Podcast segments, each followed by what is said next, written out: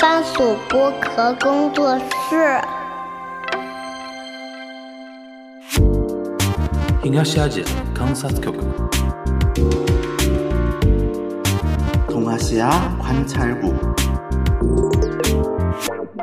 东亚观察局。Hello，大家好，我是樊雨茹，欢迎收听本周的东亚观察局啊。本周的东亚观察局呢，就像上一周跟大家说好的一样，是那个我们三位主播、啊、各自读一些，呃，我们不同平台的一些热评啊。因为我们上上上周吧有上上传一期节目，然后在那一周里边，我们做了五二零三周年活动的一个发布，同时呼吁大家在那一期的评论区里边写下一些你对于东亚观察局的一些。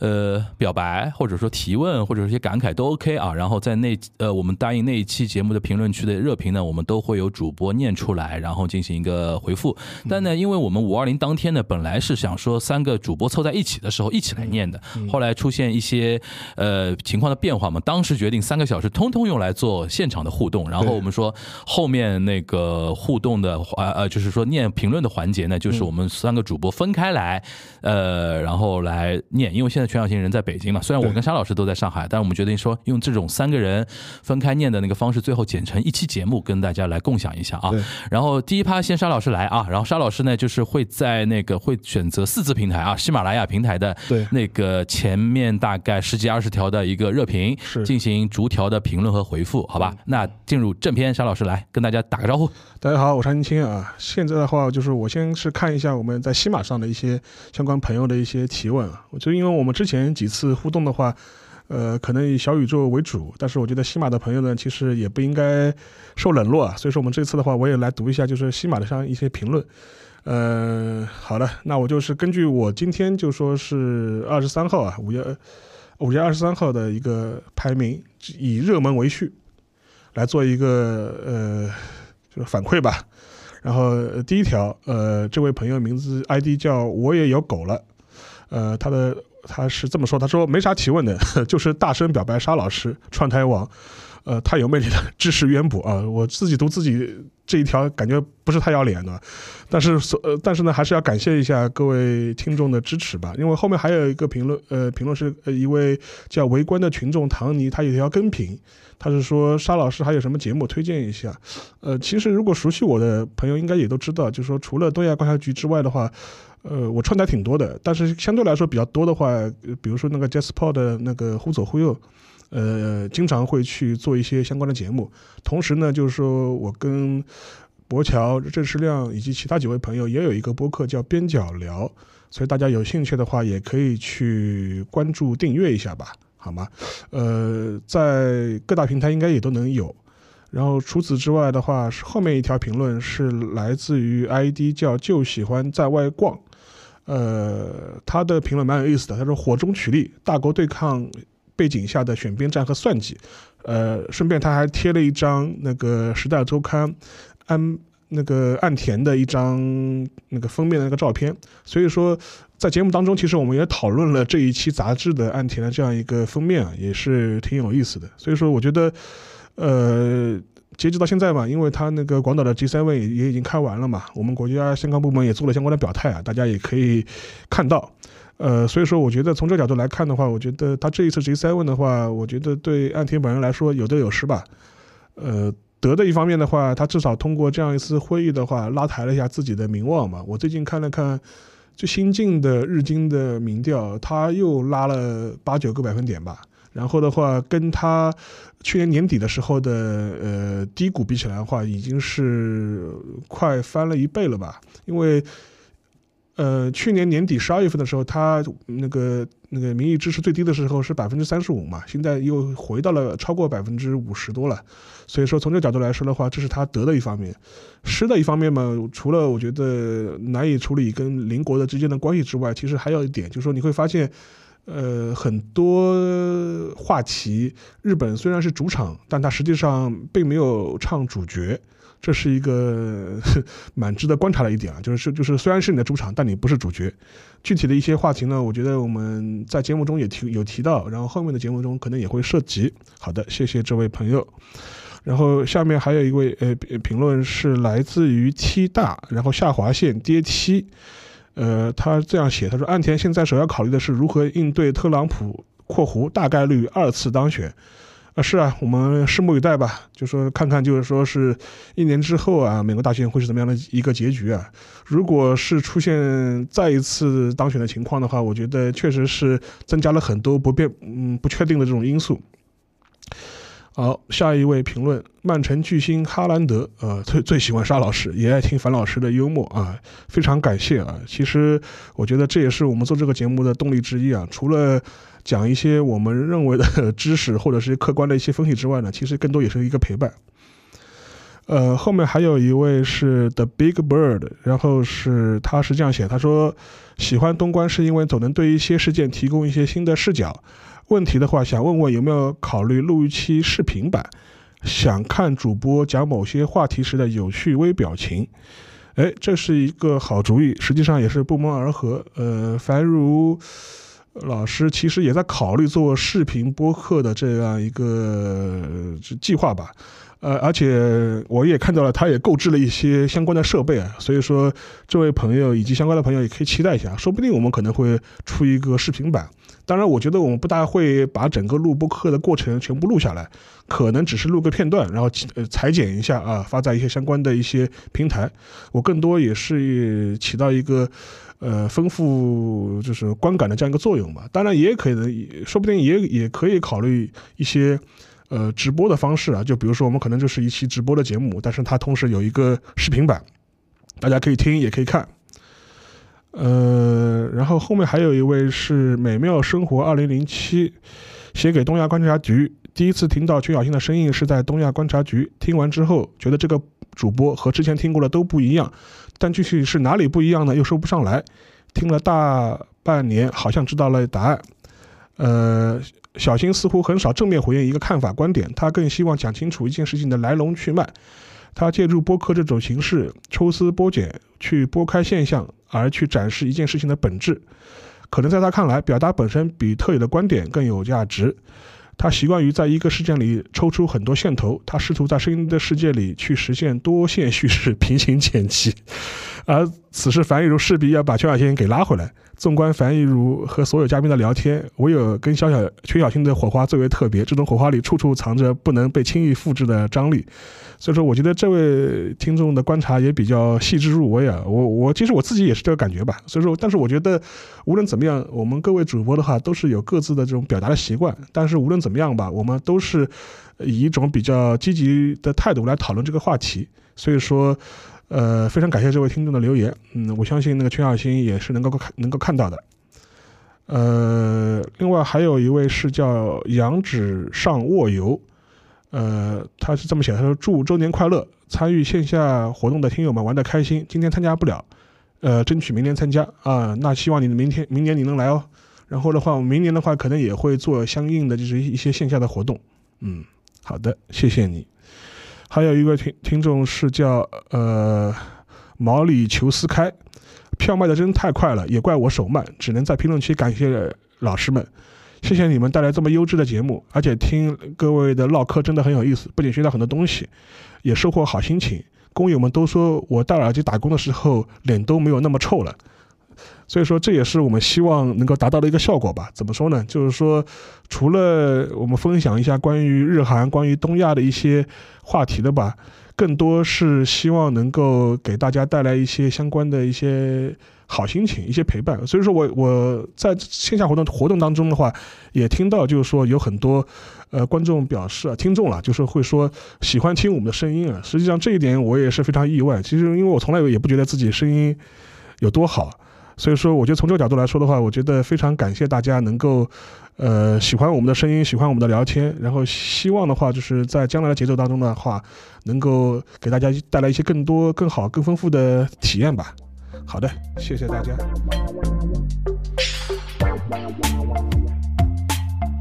呃，大家好啊，我是小星。呃，那么今天呢，就是是我们三位那个主播和大家一起读一下关于就是嗯这段时间的那个播客上的一些评论啊。那么像刚才沙老师呢，已经读了一下四字平台上的一些评论，那么我这边呢就来读一下小宇宙啊上面的一些呃，应该讲点赞量比较高的一些评论吧，因为我们之前在呃录，就是当时啊也不是录了，在就是那个三周年。的一个线下活动的时候，本来呢，我们打算说就是要把现场的活动的一些东西，然后录下做一期节目，但后来反正最后没有做啊。最后为了给大家更多呃提问的时间，就问到宝嘛，所以说最后就没有做。所以呢，就是相当于读一读评论吧。然后呢，一方面也是表达各位听众们对于三年以来对我们的支持一个感谢。呃，另外呢，也是回应吧，回应大家想提问的一些问题。呃，那么我们现，那么第一条评论是 n u z u x 同学来问的哈，现在三位老师在一起录是犯法吗？啊，当然不犯法，当然不犯法。但确实呢，因为很多就是一些客观上的问题吧，一方面确实也是三位老师各有各的本职工作。然后这是一方面，然后外加上呢，呃，确实也是就是各自的时间吧，各自时间各自安排，然后一些客观条件，外加上呢，我们也觉得说，就是因为各位老师呢也有自己所擅长的一些点，然后呢，所以在擅长的点上发光发热，我觉得这是也是个很好的事情哈。那么这是第一个。第二个是呼呼六零七四，啊，他问的是东亚观察局要不要加上一些东南亚或者东亚小番外，而且口罩期过去了，怎么反倒不讲旅游了？还有一个话题，东亚的文学，啊，那么提了好几个建议啊，这位朋友啊，最后呢，祝沙老师的边角料越办越好，这个应该是沙老师可以回应一下啊。那么前面这部分的话讲东南亚，其实我一直觉得东南亚它还是挺有料可以聊的。就比如说这，比如说这前几年像文在寅总统就任的时候，一直提的一个政策新南方政策。那么当新南方政策的一个根本的一个要素，就是在经济方面去扩展除了中国以外的更多市场。那么以东盟为代表，东南亚地区一直是韩国所那个韩国经济所发展一个重点啊。那么就大家应该也听说过这个，说在越南，那么三星是越南几几乎是越南的第一大外资的投外资的投资商，有这么样的一个事情哈。呃，包括像韩国人，其实去，据我了解，去东南亚的一个历史应该还是蛮早的，就是他们去东南亚发展也好，去东南亚投资也好，尤其是越南，还是很有代表性的一个案例啊。所以说，如果讲的话，我觉得倒是可以，比如说，我是觉得，比如说可以和那个在越南或者是在其。东南亚某个国家有投资啊，或者是有新一些韩国人可以请，当然可能要中文得好点啊，因为播客嘛，这种载体它还是需要一定的语言门槛的。像之前的小白小白同学，韩国女生小白同学也好，应该要到他这个中文水平才可以请他过来。呃，尽量找找吧，也不知道有没有这样的朋友，但我觉得确实可以聊一期，比如说日韩在东南亚的一些影响。啊，当然挖坑啊，我这又是在挖坑了。呃，当然能不能合上这个坑呢，咱不好说，但我们尽量吧，尽量合上这个坑。关于旅游的话，其实，在三周年的时候，已经嗯，三周年线下活动时候，倒是有朋友去问过啊。当时我也好啊，沙老师啊，樊如啊，其实都讲过一些。呃，不过像旅游的话呢，嗯。因为像韩国和日本还不太一样啊，因为毕竟它的一个领土面积也好等等一些差异，导致说我觉得韩国的景点基本上要么就很大众很大众，要么就很小众很小众，一般就很容易陷入两极分化当中。而且像日本的话，比如说之前在我看我听他们沙老师也提过，说什么日本有酒厂啊，包括一些动漫的一些巡礼呀等等的。因为动漫的里面的话，它也会有很多比较小众的一些很有日本风格的一些景点。那么相比之下，我觉得在韩国的话，嗯，做这种巡礼可能能做的范围确实小一点。当然，在韩国，如果你开车，就韩国那么大的国土面积上，比如说得开个从首尔得开个五四个小时、五个小时、六个小时的车。然后也有一些就是很小众的景点，像这些景点的话呢，因为一方面它可能是过去太麻烦了，因为这种的话一般肯定就有一定的门槛了，可能你要下完高铁还要转大巴，转完大巴还要转公交，确实有这些问题。然后另外一个呢，因为大家去旅游的一些目的嘛，肯定也有不同。所以说呢，就是也很难找到一个萝卜青菜各有所爱的一些景点。这也就是为什么我一直以来有很多朋友问我一些韩国景点，但我很难给大家做一些推荐的原因。不过，其实，在三周年的时候，当时我还特意，因为当时那个小白同学他的家乡在全罗南道木浦，当时我还替小白做了一下他家乡的一些推荐啊。那么我我觉还是不过我也觉得啊，在一个合，比如说有一个合适的主题，或者有一些朋友如果有比较坚定的说，我就想看什么类的景点，如果能给一个比较详细点的方向，我相信我还是可以给大家就是聊一聊或者分享分享吧，分享一些就是我认为比较好，但是确实不是很大众的景点啊。那么相信也会有这样机会的。还有一个话题是东亚的文学。那么日本这块的话呢，我觉得可能需要沙老师或者樊如来就是传个角。不过韩国的话，像其实之前我们在那个聊东亚之友的时候啊，就是也是请那个小叶老师，大家应该也是有印象听这个节目的朋友，因为他的自己的工作也和韩国的文学有一定关系。然后当时我们也介绍过，他有一个公众号叫 Goodbye Library。啊，Goodbye Library 这个公众号也会对就是在国内出版的一些，无论是简中还是繁中的一些韩国文学作品有一些介绍啊。因为他的话，因为之前那个所在地点的一个一个问题，所以说呢也没有空去请那个小 A 老师来我们节目做客啊。那么我相信，因为小 A 老师最近的话，他在上海，最近在上海。所以说呢，我相信呢，也会可能近期，可能也找一个合适的时间吧，请小艾老师来和大家分享一下，比如说关于韩国文学在中国的一些情况，以及对于韩国文学一些推荐啊。那么又是挖了一个坑了。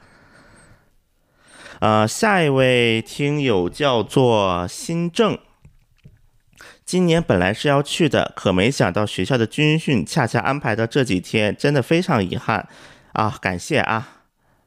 经东亚观察局已经三年了，从高一到现在的大一，真的挺感慨的。东亚观察局改变了我很多，比如影响了我的高中选课，让我接触到了很多以前从未接触的人和事，让我更能理解一些事情。对我个人来说，这不亚于一场启蒙运动。衷心的希望东亚观察局越办越好，带来更多更好的内容。也希望东亚观察局一定要有四周年的活动。祝东亚三周年！活动圆满成功，谢谢啊，感谢感谢。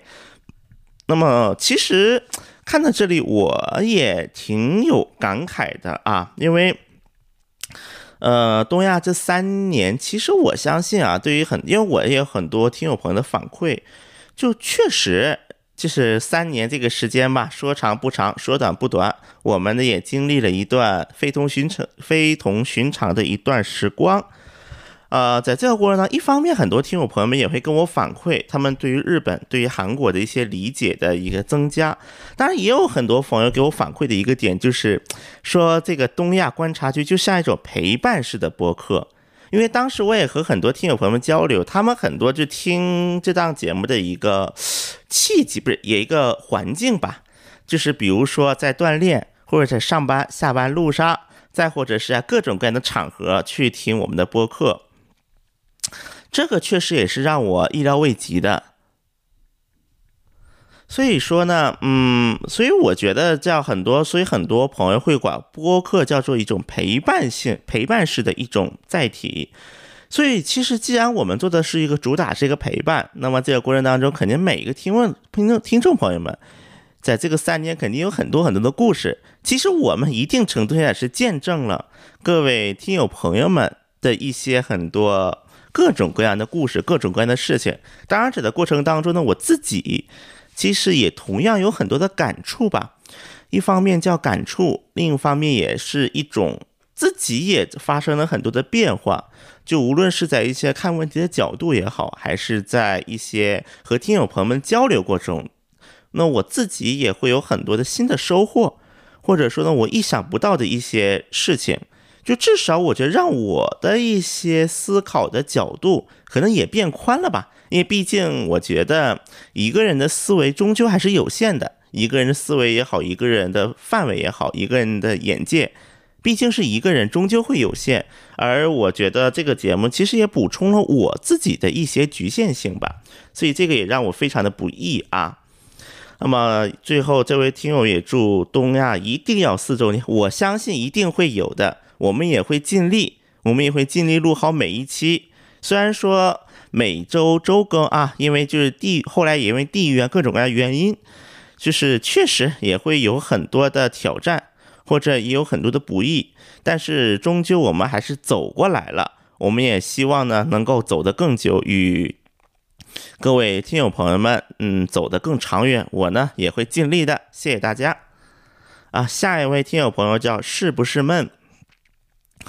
谢谢。东亚观察局这么久以来的陪伴，曾经对政治是完全无感，就因为三位主播的表达和输出能力而听了起来，结果听得津津有味。感谢为我打开新的一扇看世界的窗。其实我感觉你们聊啥我都听得津津有味，真希望未来有一天参加一次东亚线下的活动啊啊！那么谢，首先谢谢这位听友朋友们对于我们的支持。我看这 IP 是新西兰啊，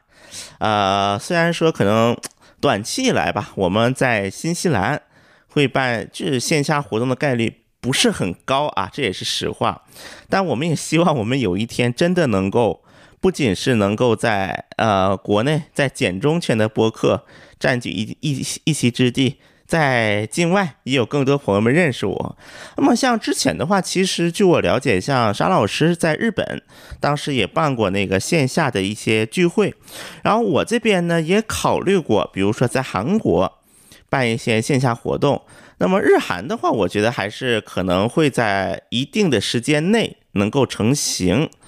那么我们呢也会尽可能的去。创造，毕竟就是去创造更多与各更多听友见面的机会。像之前我其实也一直提到过，因为像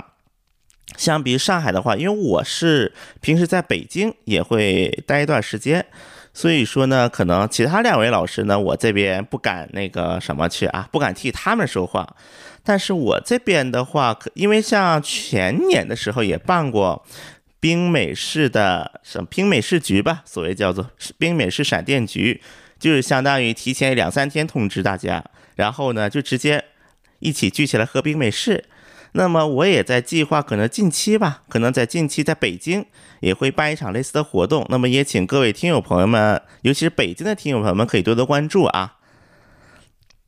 然后最后呢，更多也是感谢吧，因为很多听友朋友们也跟我说过，说大家对于比如说日韩政治的一个启蒙，可能很多朋友们还是靠公众号或者抖音。那我们也不能说他们好还是不好啊，这个我也不好说，但确实能给大家给一个更多的角度，能让大家对一个更新的领域展提出一些兴趣，或者呢能够引发大家的一些呃去了解的欲望。或者呢，给大家提供一个不同的角度，我觉得这也是我们东亚观察局坚持这么多年的一个初心所在、根本所在。所以呢，也是有这样有更多这样听友朋友们一些支持，也能够让我们走得更长更远。那么也是谢谢这位听友朋友们的留言啊。下一个是叫蒙女子，呃，这位朋友呢，相当于是把。就是这一期节目，因为我们现在聊的是第一百四十二期，在小宇宙评论，把这一期的那个内容呢做了一个笔记，那么也是课代表啊，属于课代表。那么感谢感谢，也感感谢。我看这个好像写的，嗯，就写的也非常详细啊，从几分到几分。所以呢，就是每次其实我看评论都能看到这样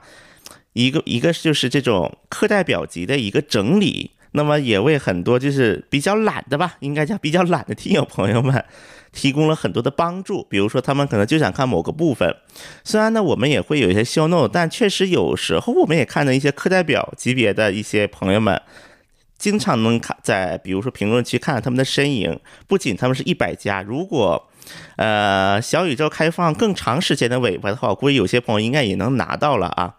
所以说一。一边呢也能看到很多这样的听友朋友们，另外一个呢也确实能看到一些企业级理解的朋友们，就是我可能说了半个小时四十分钟，可能有朋友呢一句话两句话，哎就能把其中的最最最核心的一些带梗的点给你描述出来，而且一种很有带梗的方式。那么这种表达方式呢，我当时我看完其因为我自己也会有时候看小宇宙这些评论，然后呢也忍不住跟着大家笑在一起。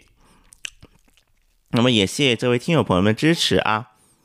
啊！下一位朋友叫 HD 四二五六四零 Z，哈哈，送外卖的路上听东亚正好啊！我不知道这位朋友是送外卖的时候，应该我的理解应该没有错的话，就是送外卖，就是工作的时候会听这档节目。那么首先也感谢各这位听友朋友们，今这位听友朋友的支持。呃，那么之前呢就不之前就像刚才我说的一样，其实很多时候播客。它主打的是种陪伴式的一种沉浸式的体验啊，我觉得，所以我也听，我也有很多听友朋友们反馈，比如说做各种各样工作的时候，或者因为有些朋友的工作可能就会在外面跑的时间会多一点，那么这个移动的过程当中也会有些空档的时间，那么他们也可能也会听对外观察局来作为自己消遣一种方式啊，主打陪伴，主打陪伴这样一个播客。所以说呢，我这位朋友们，这位朋友呢，应该也是在他的一种生活工作环境当中听段观察局，也相当于我们呢间接一定程度上，我们也参与到了各位听友朋朋友的生活当中，而听友朋友一定程度也参与到了我的生活当中，相当于互相改变，也同时互相成就啊！我觉得这也是播客的魅力所在。那么也谢谢这位听友朋友，下一条，H D。三零四四八九 L，这位朋友说，这一期日本又给外国人辅喂辅导食品了，本国人都不吃啊。关于这期这个话题，我觉得其实要单开一个的话，真的能开很多很多。不过我，尤其是我觉得沙老师应该是会很有发言权的这个问题啊。不过我倒是可以说起辅导食品，让我想起一个事情。在韩国的历任总统当中呢，一般我们如果评，比如比如说，如果评选谁最好，谁干的最赞，那么我觉得这个应该是各有争议的。但我觉得，如果评谁最能吃，那么非李明博莫属。真的，如果李明博敢说第二，没有韩国总统敢说第一。就如果各位朋友们去找一些呃李明博一些吃播视频的话，你真的感觉一点。就不一定他很大只大食王，也不一定，但是他吃的确实很好吃。就是你看他吃东西，你会感觉你也饿了，你也想吃东西了。比如说他吃汤饭，你会觉得汤饭真好吃；他吃鱼糕，你会觉得鱼糕真好吃。因为像李明博的话，反正他自己也说过，因为他自己也出身贫寒，尤其是穷惯了。按李明博自己的说法说，大家也知道，李明博真的是一穷二白。的一个环境下成长的，所以说他自己对吃一直以来也是有一种奢望，应该叫做或者有一种，呃，应该叫做一种执念吧，对于吃这个东西。所以说到后来就是见什么吃什么，确实李明博是有过这样一个阶段的，呃，包括李明博自己说过，他唯一吃不好的东西就是，嗯，就是那种。杂粮饭，因为小时候吃杂粮饭太多了，他当时这辈子的毕生的目标都是我想吃大米饭，我想吃细粮，所以说他现在也是别的什么都吃，但就是不想吃粗粮。当然这也是一种个人的执念吧，就是我长大，我发家，我成功之后，我一定不吃粗粮了。这可能也是一种对他个人来讲一种执念也好，象征也好。那么。但虽然它真的是什么都包括，当时最经典的一段视频，如果各位朋友们感兴趣呢，也可以去找一找。就李明博拍总统竞选广告的时候，吃汤饭，一边吹着汤饭，然后呢还把那个萝卜泡菜 g a d u g i 就萝卜泡菜放在汤饭里，因为这种吃法真的只有韩国老一辈人里面爱吃汤饭的人才会这么吃，就泡在汤饭里一起吃。那么话，这个那个萝卜泡菜不有这个辣味儿吗？会一起进到这个。这个就是那叫什么？这个汤饭里头，这个也被称为韩国历年来总统竞选广告经典中的经典，太经典了。包括这家店，就是李明博吃汤饭这家店，就在首尔仁寺洞啊，叫做江源家康温记。大家有兴趣去打卡，呃的可以去打个卡啊。然后话说回来，就这样的一个李明博总统，除了粗粮饭。还有一个没吃好的东西，就是福岛的黄瓜。应该我记得是一一年吧，那段时间一一年啊一二年，应该是中日韩那个首脑会晤的时候，当时李明博受邀去日本，因为当时大家知道日本一直说要那个复兴东日本地区，一直有这样的一个，就是你也可以理解是诶是一种口号，你也可以理解为是一种自救的一种状态。当时应该还是兼职。兼职人担任首相的时候，然后就是在那个晚餐过后，突然一根黄瓜送上来了。然后呢，旁边的工作人员介绍，这是产自福古西马的黄瓜。然后当时中日韩，据我所知，当时中日韩的首脑都愣在那儿了，应该，尤其是日韩，不是不是，尤其是中韩两国首脑，因为据后来韩媒的一个披露呢，相当于提前是日方没有通知。这他会上福岛的黄瓜，这样的一个事情，然后但是呢又不太好当场驳日本的面儿，因为当时大家应该如果对那个时候有印象，朋友们应该也知道，日本当时真的是已经非常的急了，应该叫做就是为了复兴东北这样的一个口号，所以说当时又不太好直接驳日本的面儿，那怎么办？就赶紧弄了就是那个射辐射那个机器，然后就在黄瓜上一顿乱测。然而，而且最后呢，虽然说李明博把这根黄瓜吃是吃完了，但吃的时候呢，据说表情也不是那么的好。这应该也是李明博公开场合上为数不多吃播失败的一个画面，挺珍贵的啊！如果有感兴趣的朋友们，这个网上也有图片的，特别的经典，大家可以看一看啊。那么这是一个题外，那么这是一个我想起一段话题啊。当然呢，我觉得这个呢比较。适合就是去更进一步的聊一聊吧，如果有机会的话啊。那么下一个是易烊千娜。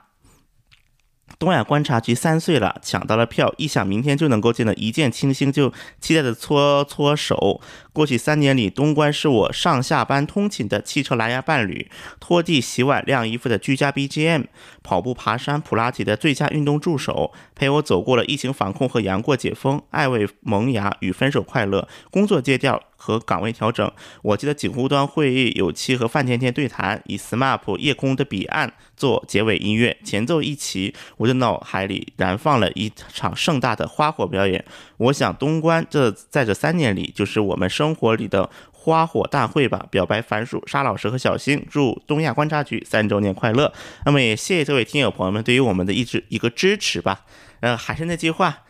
其实我们一方面我们就是。听，我们参与到了听友朋友们的生活当中，而听友朋友们也参与到了我们的生活当中。我相信呢，这也是播客的一个魅力。当然呢，也不知道这位听友朋友们见完我们之后啊，就是对我们有什么感想。那么，嗯，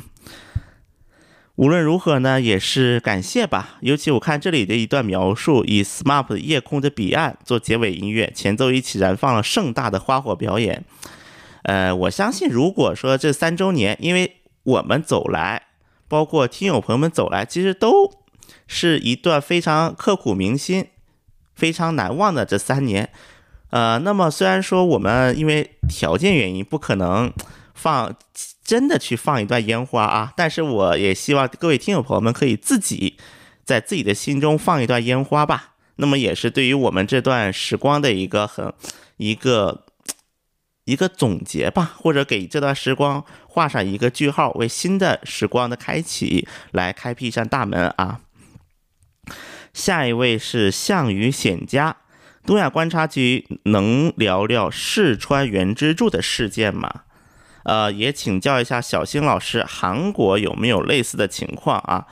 那么四川原之助呢，就是关于这位的这个事情呢，肯定就是是像沙老师和樊如聊会更专业一点啊，因为就是这这，因为我看也聊到了，就是因为东关这这期也聊到了，就是歌舞伎这个事情啊。那么其实我觉得，因为这个问题在三周年线下活动上我也提到过一句，就是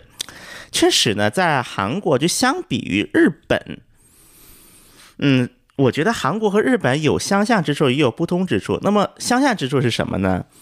看到传统停止大脑运转，我觉得这个韩国和日本其实挺像的，就是有些东西碰都碰不得，有些东西就不该碰它，有些东西呢一碰就是停止思考了。就当然，韩国的很多停止思考点不一定是这种传统的艺术啊，可能是在比如说所谓的一些历史议题呀，包括所谓一些文化议题上，可能这个倾向会更严重一点。包括之所以为什么韩国的很多传统的一些艺能，比如说像面具舞啊，包括像一些就是摔跤啊，就这样的一些东西，它没有能够像日本一样成为一个国际，包括被称为韩国国际。的是什么东西呢？一般在韩国，如果说国际代指是跆拳道，就是跆拳道会叫国际。包括在韩国，跆拳道最高的评级机关叫做韩国国际院。但是呢，大家知道一个问题，跆拳道它是一种混合武术，就它不是说自古以来就有跆拳道这个东西。跆拳道应该已经是到近代或者现代了，甚至我们可以叫近现代的时候，经过几种武术的一种结合，一种结合和改良，才形成了现有的一个跆拳道体系。所以你管它叫传统吧，嗯，也有点那个。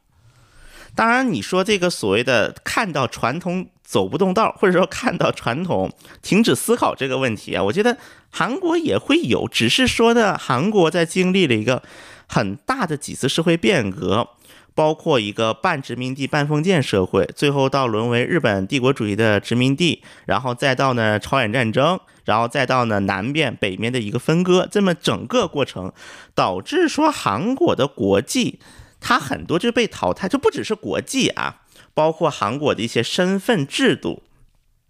比如说谁是两班，谁是贵族。大家知道韩国是一个很分辈分的一个社会，应该来讲哈，这个虽然这个话说的也不正确了，还好韩国的社会制度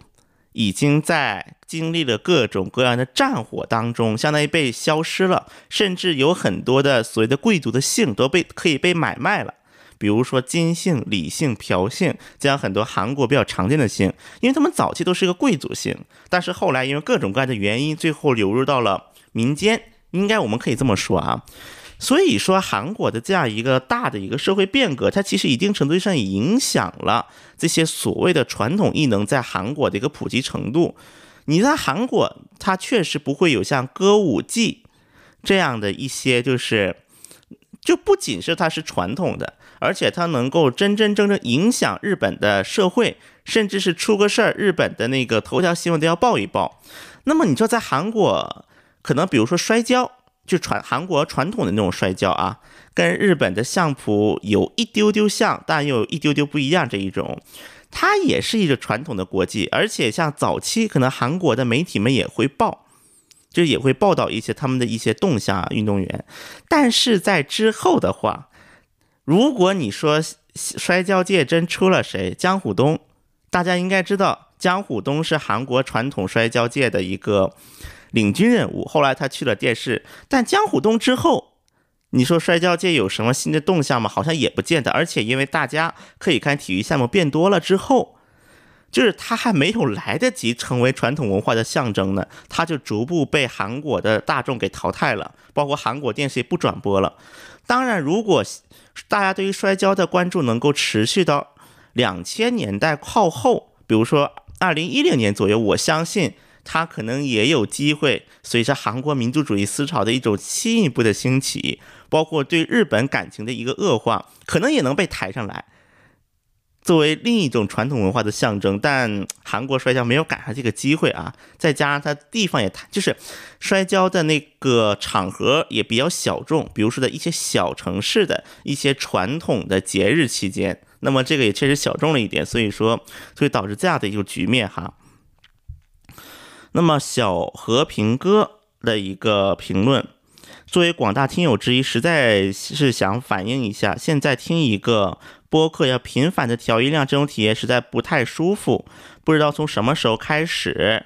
呃，播客的片头录的巨吵，然后你赶紧跑过来把音量调下来之后，播客内容的声音又听不到了，又得把音量调回来。问题这些东西并不是全网啊，一个节目听完了，下一个节目开始，还得把整个流程再过一遍。突然一下子被吵到，然后又突然听不到。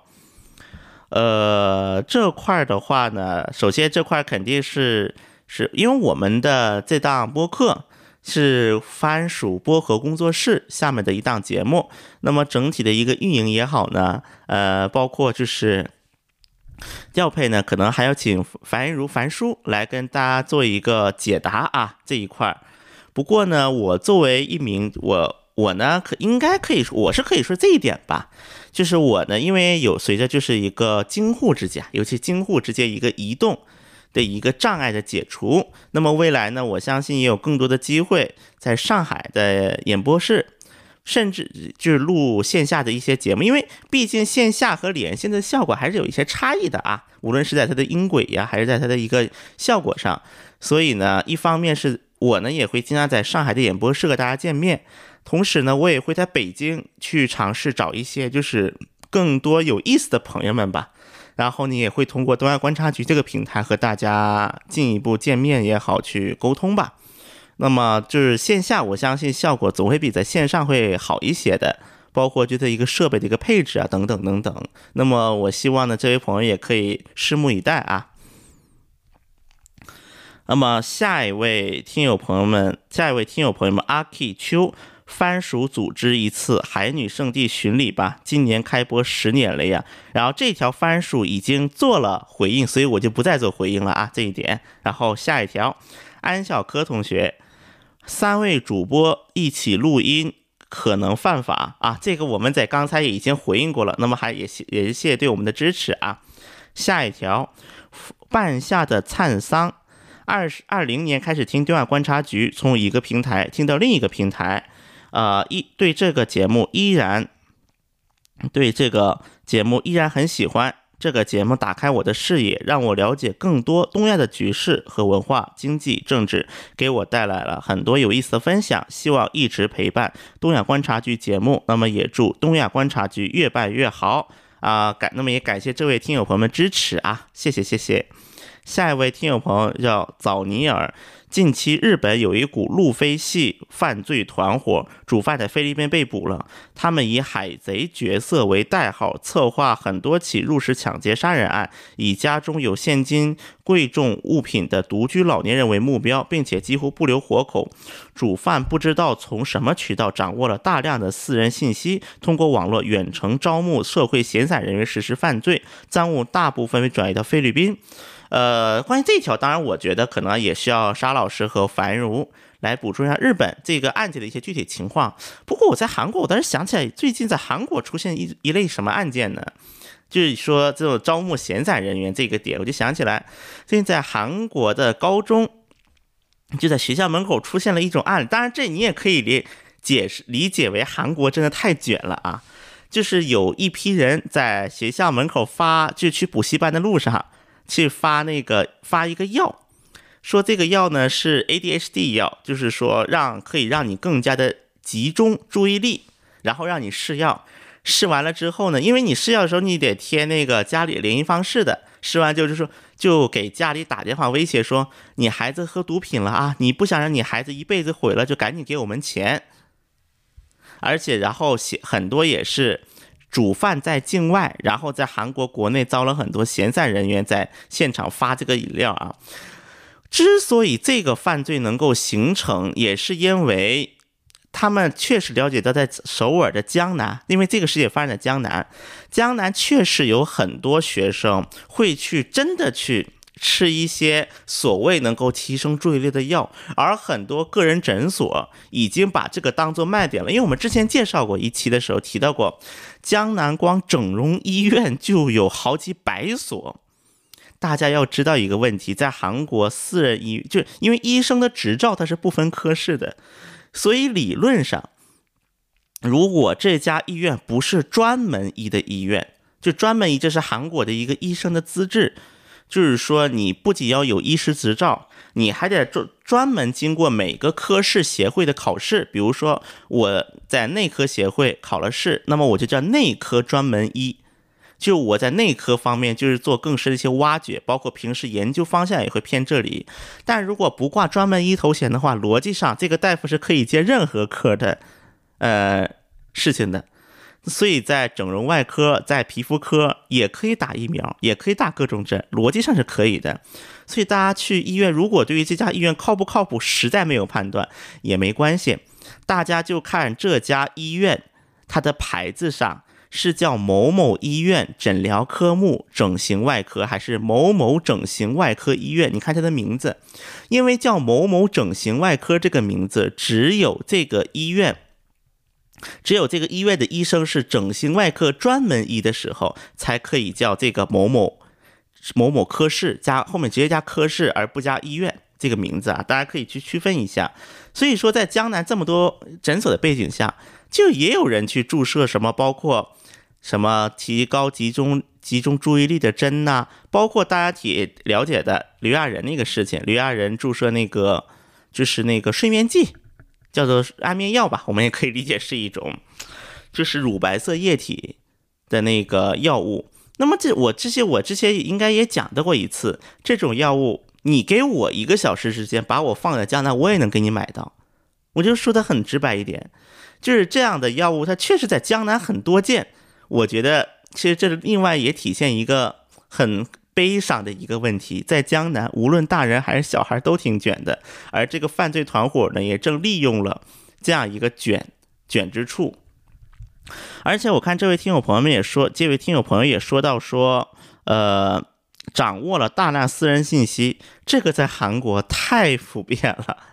在掌握个人信息太，因为。就是包括在韩国国内，就是我在韩国这几年时间就看过很多很多次，就各种各样个人信息泄露事件。而且韩国的个人信息早期有个很大的问题，韩国有身份证号码，早期可能我只要拿着一个人身份证号码加电话，我可能什么事都能做。就是因为识别一个人身份的方式，我只能有身份证号码。虽然说后来韩国政府意识到了这一点。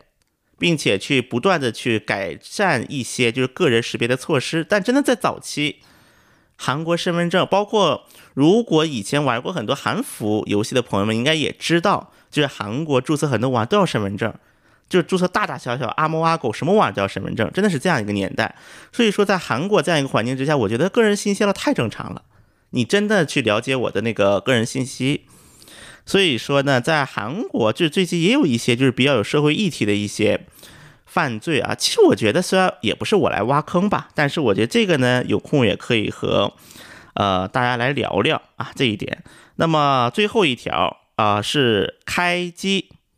一位朋友，二零二零年的高考延期，我偷偷拿着部二手 iPhone 六在封闭寄宿学校里烦躁又。多等待一个月，之前没有听播客的习惯，但有一天晚上实在学不进去，打开了苹果播客，可能是缘分。第一次听播客，听的第一个节目就是东关，不知道为何三月老师在一起聊天就魔幻般的舒服。现在我已经大三了，东关陪伴度过了我大学的三年，从高考陪到了考研，相信东关可以继续陪我度过一一个又一个三年。祝东关不忘初心，越办越好。那么也谢谢这位听友朋友们支持啊。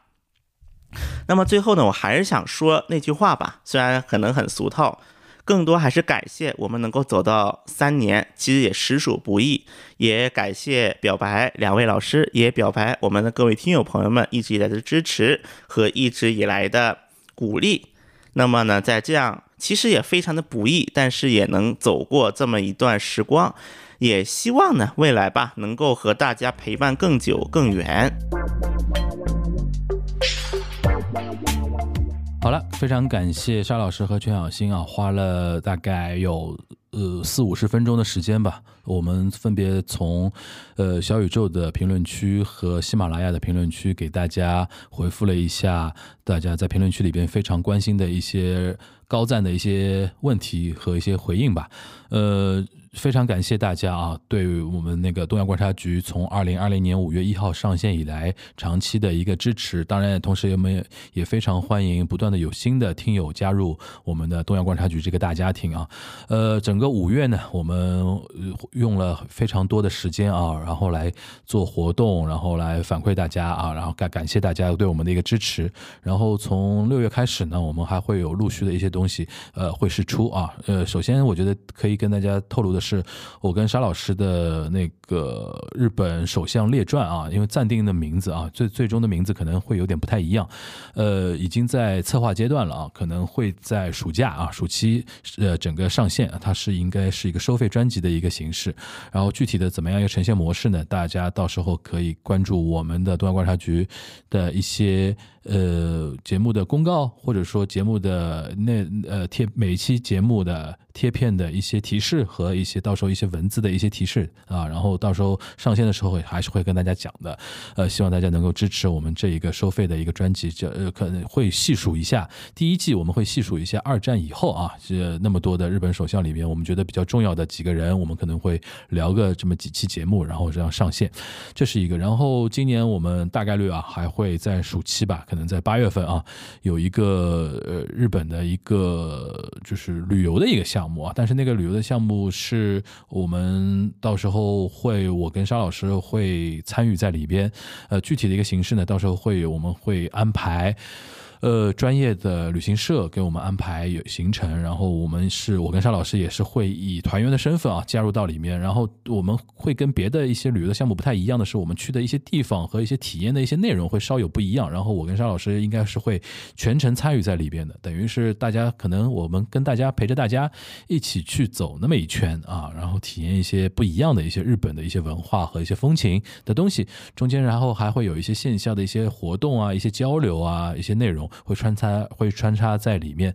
呃，也是希望大家时刻关注啊。如果如果大家已经呃脑子里想说想参与这个活动的话，可以关注我们后续的一些公告和一些贴片的广告和一些内容哈。呃，还是那句话，非常感谢大家三年来对我们的一个支持。我们东阳观察局呢，今年还是会克服很多一些客观的一些因素和条件啊，然后尽量保持呃节目的。呃，更新的频次和内容的同时呢，也玩出更多的花样啊！希望大家能够线上线下继续支持我们的东亚观察局啊！我们这一期节目就到这边，拜拜。